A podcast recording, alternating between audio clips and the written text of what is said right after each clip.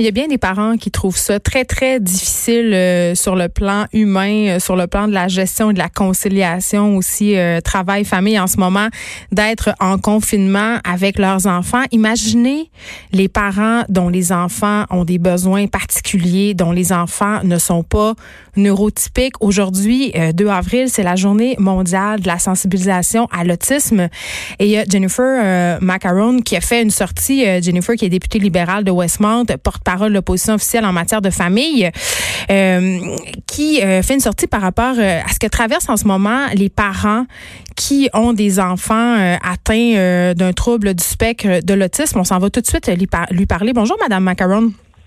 Bonjour.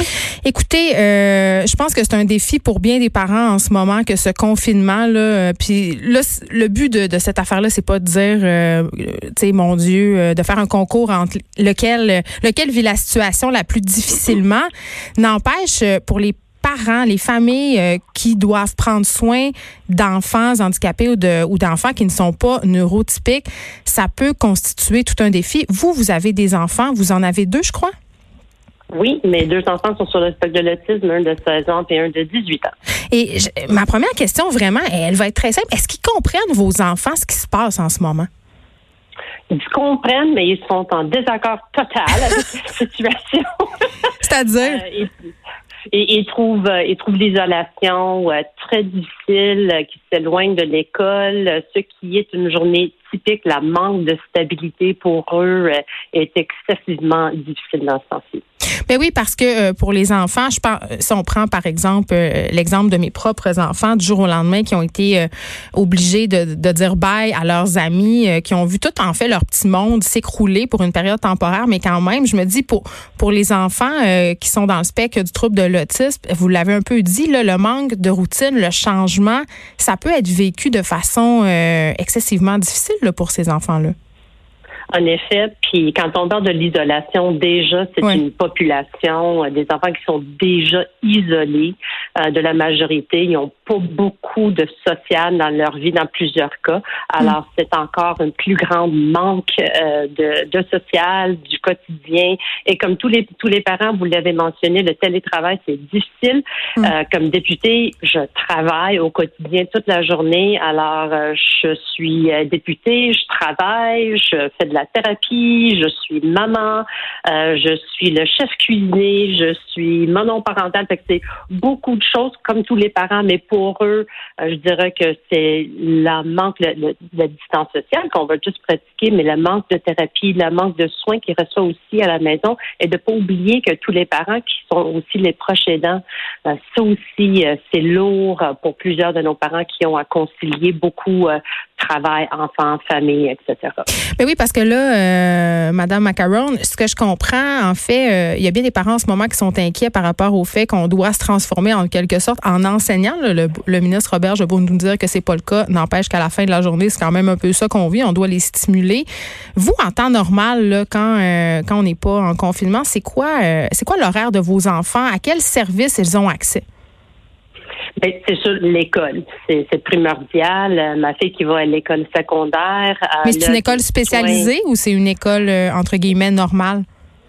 C'est une école entre guillemets normale dans le réseau public. Elle est en secondaire 5, mais elle a des soins euh, au quotidien. À chaque jour, elle a de l'accompagnement. Elle a un intervenant qui l'accompagne dans tous ses cours, tous ses leçons. Euh, alors, c'est comme un, genre de soins puis de thérapie. Et comme parent, c'est sûr, c'est une aide formidable parce qu'il y a mm. quelqu'un à qui je fais confiance qui prend soin de mon enfant pendant les périodes de l'école. Euh, et aussi, elle a de la thérapie qui se fait à l'école. Mais pour mon fils qui va à Cégep, lui, ben c'est sûr, il y a un horaire qui est pas tout tout à fait le même horaire d'un jour à l'autre, mais c'est euh, qui prend soin de lui-même, qui se lève, euh, il a sa routine, il prend l'autobus, il connaît le chemin, il va aller à l'école, euh, il rencontre des personnes à l'école, il y a des contacts réguliers à chaque semaine avec une intervenante à l'école qui va l'aider comme accompagnement scolaire pour lui. Tout ça, c'est manquant, là, c'est la communication par Internet. Mais tout ça, c'est fini. Oui, c'est ça, parce que là, on a des professionnels qui offrent de la télémédecine, de la téléconsultation. Est-ce que c'est efficace avec vos enfants? Mais mon fils est actuellement en session de thérapie. Pendant qu'on se parle? OK. Pendant qu'on se parle. Il est en haut en train de faire une session de thérapie. Fait qu'on on fait de notre possible, mais il n'y a rien qui remplace euh, la connexion avec une personne euh, live en place. On ne peut pas remplacer euh, une session d'ergothérapie de, ou autre type de thérapie que ces personnes ont besoin, surtout s'ils sont profondément autiste ou handicapé. On peut faire plein d'affaires à distance, on peut faire de la stimulation à distance, mais moi-même, comme accompagner mon enfant, je suis pas spécialiste euh, dans l'ergo, je suis pas, je suis pas spécialiste en, linguiste ou autre. Mais c'est ça. Vraiment besoin de ça. Est-ce que vous avez peur, en ce sens-là, que vos enfants, puis là, encore une fois, on va mettre des guillemets, le régressent? Ça veut dire qu'ils perdent des acquis et qu'il y ait des répercussions sur leur développement? Ben, ça arrive déjà. Qu'est-ce que vous pouvez constater, mettons? Euh, euh, ben, je dirais que dans, mon cas personnel, mon fils, euh, ça fait quelques mois depuis qu'il vit un, un bris psychotique. Alors, c'est il, a mal, il est pas bien, il souffre énormément. Alors, les soins qu'il recevait au quotidien et à chaque semaine, là, c'est coupé. Alors, je dirais qu'il régresse ça dégénère. Hmm c'est très lourd euh, dans la maison. Euh, je suis chanceuse que j'ai euh, des amis extraordinaires, puis une famille qui m'accompagne dans tout ça. Puis je sais qu'ils écoutent aujourd'hui, maintenant, cette entrevue. Fait que merci au fond de mon cœur de l'appui qu'ils m'offrent, mais c'est pas évident. C'est très lourd dans la maison. Est-ce que ça peut se traduire, Madame Macaron, par des comportements violents venant de certains enfants? Envers leurs ah parents, je veux dire? Oui, absolument. Puis c'est pas leur faute. Souvent, un enfant qui est non verbal, ils ont de la difficulté à s'exprimer. Et quand ils ont un, jeune homme de 17 ans, 16 ans, c'est quand même. Euh, oui, pleine grandeur, là. Oui, oui. Puis oui, ça arrive, puis ça arrive dans plusieurs cas. J'ai aidé, j'ai accompagné plusieurs parents. Euh, ça fait peut-être deux semaines, même la semaine dernière, où il n'y avait pas le choix. Ils ont appelé la police. La police vient, ils vont mettre un enfant, ils vont le manocler, ils vont l'amener à l'hôpital. C'est un appel au DTG tout de suite. Mm. Euh, c'est très lourd pour ces familles-là. Puis, c'est des familles qui sont là, ils sont à l'écoute, ils aident leurs enfants.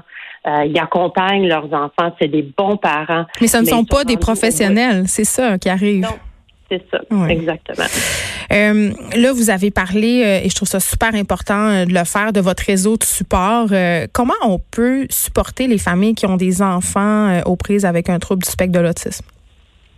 Mais ben, dans les circonstances actuelles, je pense que c'est important de, de mentionner qu'il faut que tout le monde suive les consignes de distanciation sociale, euh, mais ça n'empêche pas de faire un appel auprès de ses proches aidants, les parents, appeler hmm. ses enfants ou ses adultes. Comme on dit pour nos aînés, tout s'applique pour les personnes qui sont isolées, les personnes qui sont à risque, les personnes vulnérables.